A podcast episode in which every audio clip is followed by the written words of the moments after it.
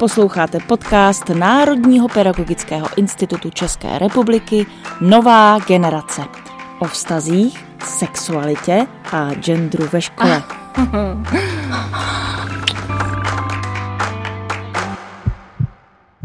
A máme tu další díl podcastu NPI na téma sexuality. Kvalita sexuální výchovy se na českých školách velice liší. Někde téměř absentuje. Možná prostě proto, že pedagogové nevědí, jak na to. Můj dnešní host cestu ke kvalitě výuky sexuální nauky zná. Je jím Dagmar Kryšová z organizace Consent. Dobrý den. Dobrý den. Eh, Dagmar, moc se těším, že nám představíte eh, vaší komplexní metodiku Žádná tabu před tabulí, kterou Koncent nabízí českým školám. Ale ještě než se vrhneme na podrobnosti eh, té metodiky, tak se vás zeptám, jak jste se vlastně k téhle práci dostala a co přesně je vaší úlohou v rámci organizace Koncent. Mm-hmm. Já jsem se ke koncentu dostala tak, že jsem zaznamenala jejich první kampaň a vlastně jsem se, eh, která upozorňovala na problematiku znásilnění a spojila jsem se s ředitelkou koncentu Johanou Nejedlovou a společně jsme vlastně potom začali vymýšlet první workshop, první metodiku workshopu, se kterým eh, chodíme na základní a střední školy. A díky tomu, že jsem studovala pedagogickou fakultu a pořád na ní pokračuji na, na doktorátu, tak jsem vlastně mohla do koncentu přinést nějaké know-how toho, jak uh, vytvářet metodické materiály, jak vytvářet lekce, uh, tak, aby um, bylo dosaženo těch cílů, které, které si stanovíme. A vlastně postupně uh, přes ten workshop pro základní a střední školy, který pořád realizujeme, který, po kterém je velká poptávka, tak jsme si uvědomili, že ale nezvládneme pokrýt všechny školy v České republice a že by bylo dobré vymyslet i metodické materiály, které budou moct využívat učitelé a učitelky na svých školách a nebudou se nás vlastně muset zvát, ale budou to moct učit sami. Mm-hmm. Takže mojí hlavní úlohou v koncentu v současné době je příprava metodických materiálů, jak teda lekcí sexuální výchovy do škol, tak teďka ještě s kolegyní Marcelou Poláčkovou právě dokončujeme knihu pro rodiče, protože si myslíme, že je důležitá jak rodinná sexuální výchova, tak ta formální sexuální výchova ve školách a že by to mělo být v nějakém jako souladu. Jak učit sexuální nauku? To je ta základní otázka, kterou já vám tady chci položit. Tak eh, v současné době máme metodiky na téma souhlas, eh, nebo souhlas k sexuální aktivitě, potom eh, mýty o pohlavních orgánech a sexu, potom máme metodiku na téma sexuálního obtěžování a na téma pornografie. A teď se ještě věnujeme tématu respektu, a ještě dál se budeme věnovat zasílání intimního obsahu přes internet, posílání mm-hmm. nahých mhm. fotek, mm-hmm. pornopomsta a nějaké takovéhle skutečnosti. Mm-hmm. Čím začít? Mně přijde důležité začít nejdříve u sebe a říct si, jestli vlastně chci sexuální výchovu učit, jestli jsem já ten člověk, kterého to téma zajímá a který vlastně se tomu chce s dětmi věnovat. Potom eh, je podle mě důležité ujasnit si, s jakými hodnotami do toho jdu. A uvědomit si třeba, jaké jsou nějaké moje silné a slabé stránky v tom tématu. Jsou nějaká témata, která mě děsí, proč mě děsí, potřebuju si k ním něco dostudovat, nebo potřebuju se o tom s někým eh, pobavit, nebo čeho se bojím, bojím se, že nevím, jako nějakých konkrétních reakcí dětí třeba. Že se budou smát, že tam budou prostá slova. Nebo že řeknu něco trapného, budou se smát mě, nebo že mi položí otázku, na kterou nebudu vědět odpověď. Jako tohle všechno jsou věci. Ano, nebo že mě nebudou pozorovat vlastně tím skenujícím tělesným pohledem a tak dále a tak dále. Tam je spoustu nebezpečí, řekněme. Jo, takže a to si myslím, že je důležité se nad tím zamyslet, než do té třídy jdu a případně se o tom pobavit třeba s někým zkušenějším. Mm-hmm. Potom, když už teda se rozhodnu, že jsem to já, kdo to chce učit a kdo se cítí jako v tom tématu nějak komfortně, tak je podle nás v koncentu důležité snažit se nastavit co nejbezpečnější a nejdůvěrnější atmosféru v té třídě. Připravit třeba děti na to, že bude uh, sexuální výchova a buď věnovat část první hodiny nebo klidně i celou uh, jednu hodinu diskuzi o tom, jak se v té hodině budeme k sobě vzájemně chovat. Uh, a pokusit se s těmi dětmi nastavit si nějaká pravidla toho, aby se v té třídě cítili bezpečně. Tak, já jsem si ty vaše pravidla tady vytiskla. Vy jste se inspirovali eh, z kanadského know-how výuky sexuální výchovy. Mm-hmm. To tak. tak já to přečtu a můžeme si o tom dále eh, povídat. Takže pravidla neschazujeme se, vzájemně se respektujeme, nepokládáme osobní otázky. Znamená to tedy, že ani třeba nezdílíme osobní zkušenosti? No, to je dobrá otázka a je podle mě důležité dětem říct, že pokud chtějí něco sdílet, tak můžou, ale je potřeba hlídat si nějakou hranici toho, co vlastně té třídě chci o sobě sdělit. Jo, že, mm-hmm. uh, a současně tady ta, to pravidlo neptat se na osobní otázky je důležité v tom, že by to mělo být bavení se o nějakých obecnějších hodnotách a principech, a k tomu, abychom mohli diskutovat, tak nepotřebuju vědět, jestli prostě Honza už se s někým líbal nebo ne a, a, a tak. Současně pokud někdo nějakou osobní otázku položí, tak je dobré, aby ostatní v třídě věděli, že můžou odmítnout na ní odpovědět. A že to je úplně v pořádku. Mm-hmm. Tak, pak je tady. Otázky na učitele jsou vítány. Mm-hmm.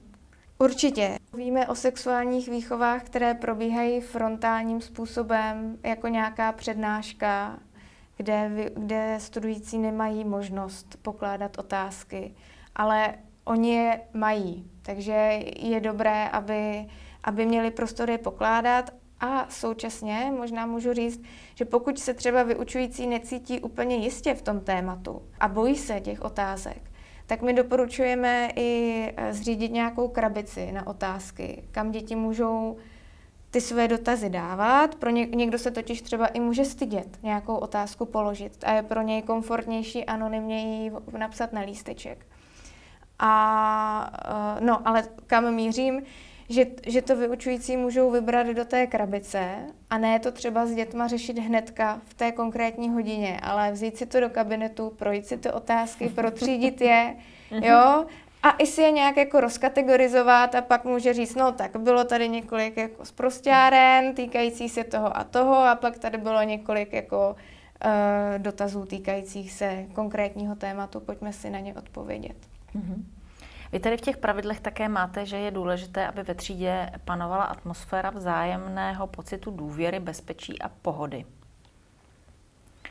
A co ještě může přispět k tomu, aby vlastně to byla taková příjemná beseda? Jedno z těch dalších uh, pravidel je, že je vítaný smích. Smích je něco, co, co pomáhá té atmosféře důvěry. Jo? My se snažíme, aby sexuální výchova byla zábavná a aby to nebylo jenom o, o strašení toho, že člověk dostane nějakou uh, infekci. A, a je v pořádku se smát.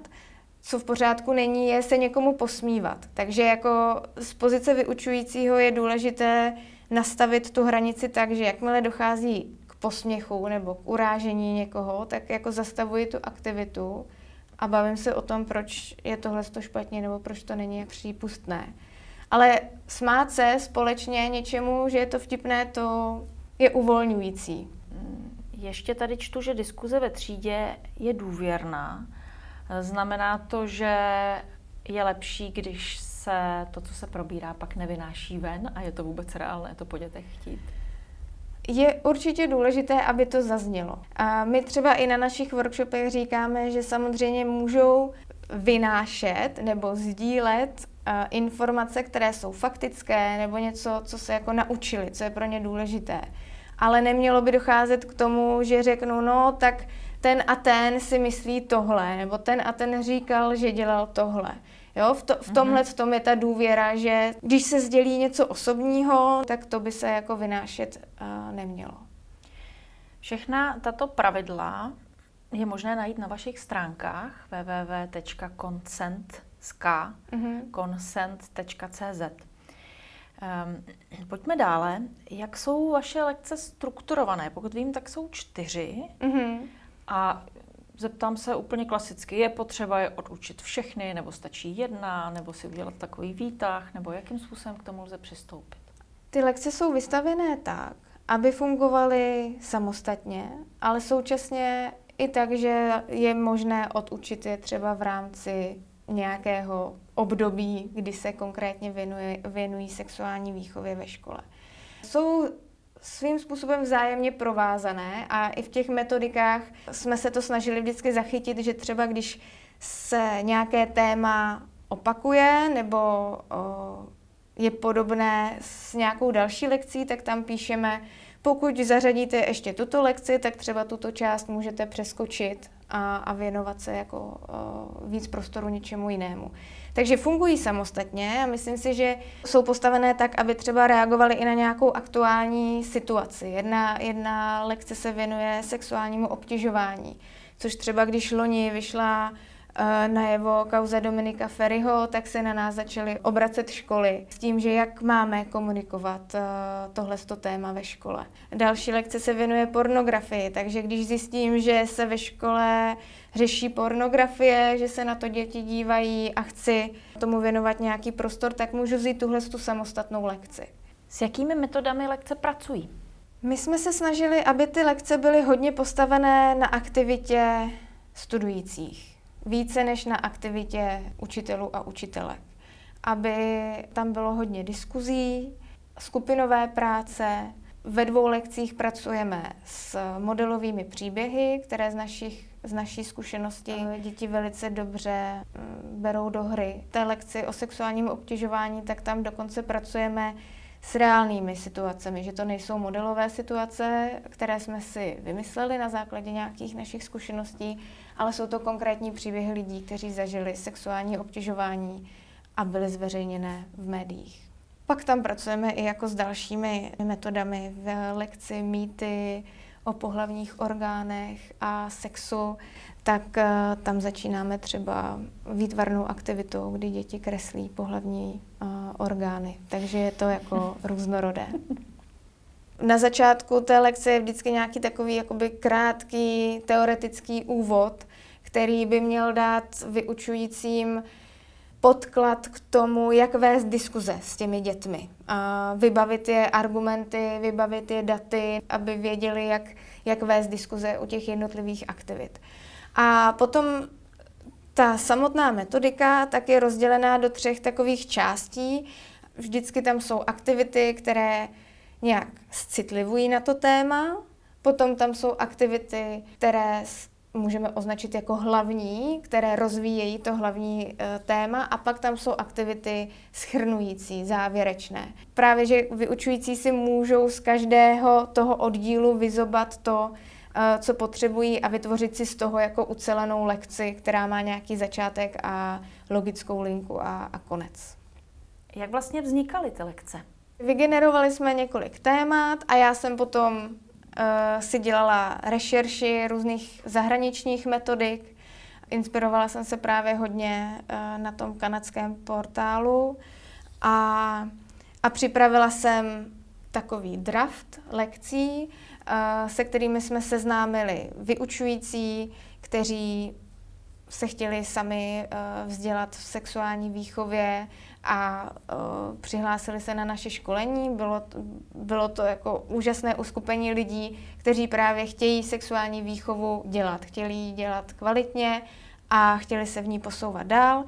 A s nimi jsme si ty lekce prohlédli, oni nám k tomu dali nějaké komentáře a potom uh, je testovali ve svých třídách napsali nám zpětnou vazbu a já jsem na základě vlastně té jejich zpětné vazby ty lekce upravila. Vlastně asi nejdůležitější zpětná vazba byla, že jsme ty lekce časově hodně poddimenzovali, jo? Že, že jsme je naplnili aktivitami, ale na ty diskuze bylo potřeba mnohem víc času.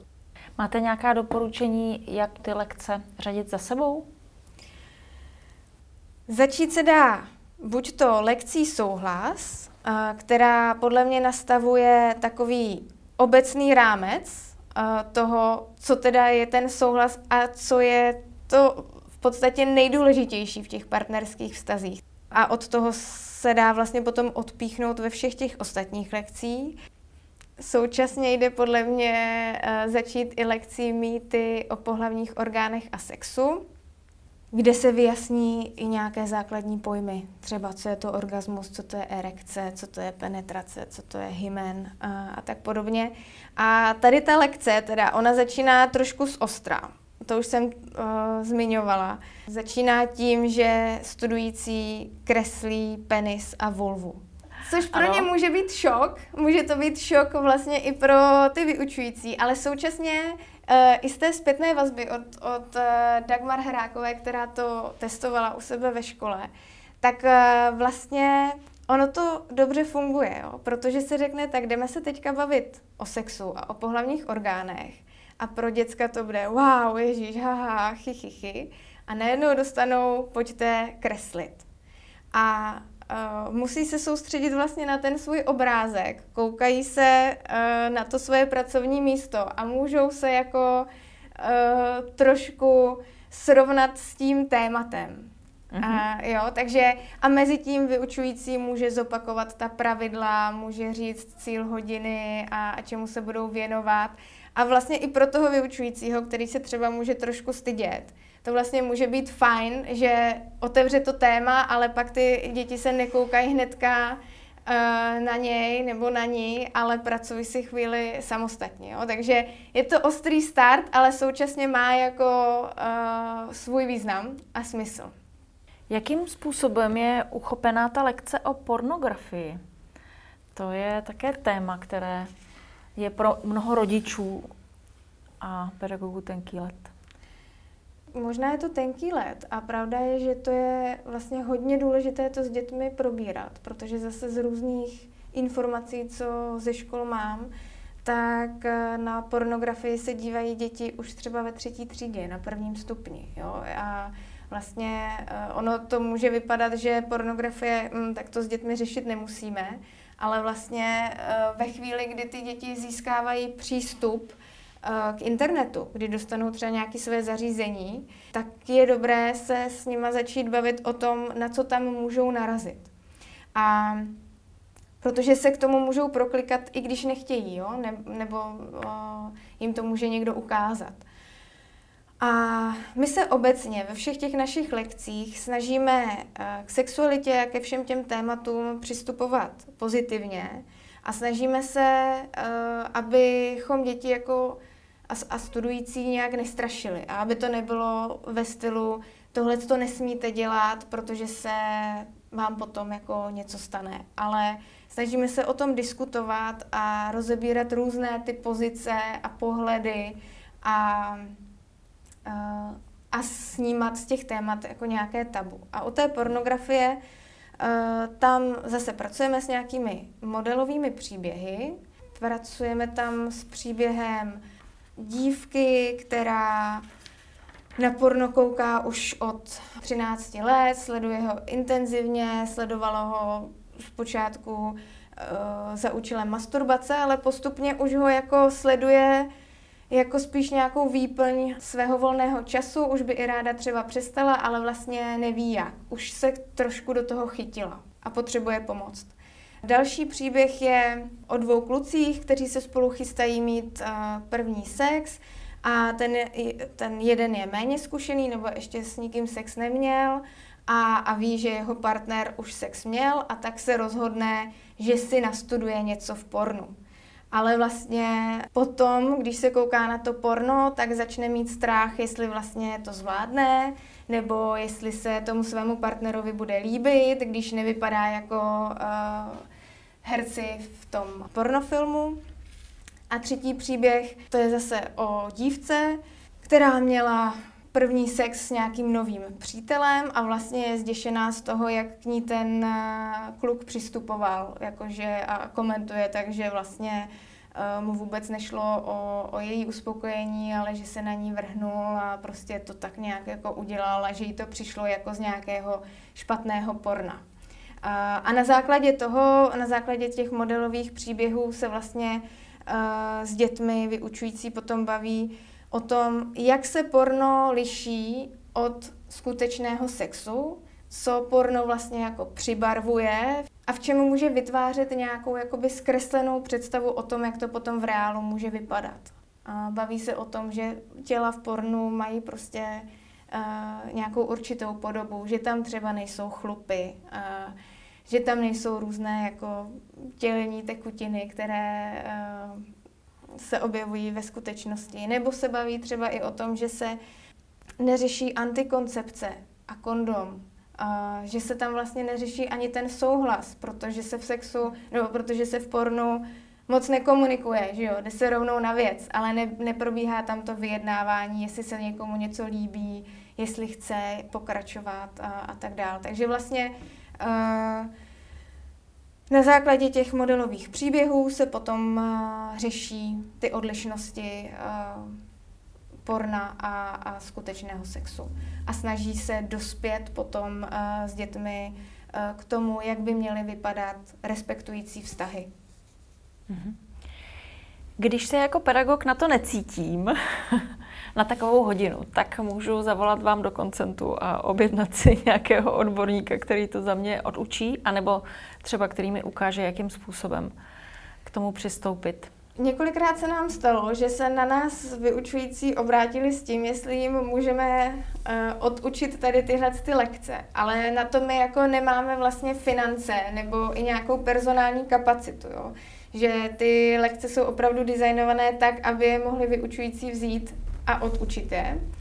Uh, ale my čas od času uh, děláme školení pro vyučující, které, které je vlastně provede uh, těmi lekcemi a myslím si, že je jako důležitým prostorem uh, pro to si to téma ochmatat a uh, vyzkoušet si mluvit o tom tématu, protože jako ta praxe je vlastně strašně důležitá. Jakmile se hmm. o tom člověk s někým baví, tak i sám se tak nějak jako uklidní. Takže teďka zrovna budeme 26.7. v Brně dělat školení a doufám, že během eh, podzimu budou další. Tak to je báječné pozvání na závěr. Já vám moc děkuji za návštěvu a ať se vám dílo daří. děkuji za pozvání. Naschledanou. Naschledanou.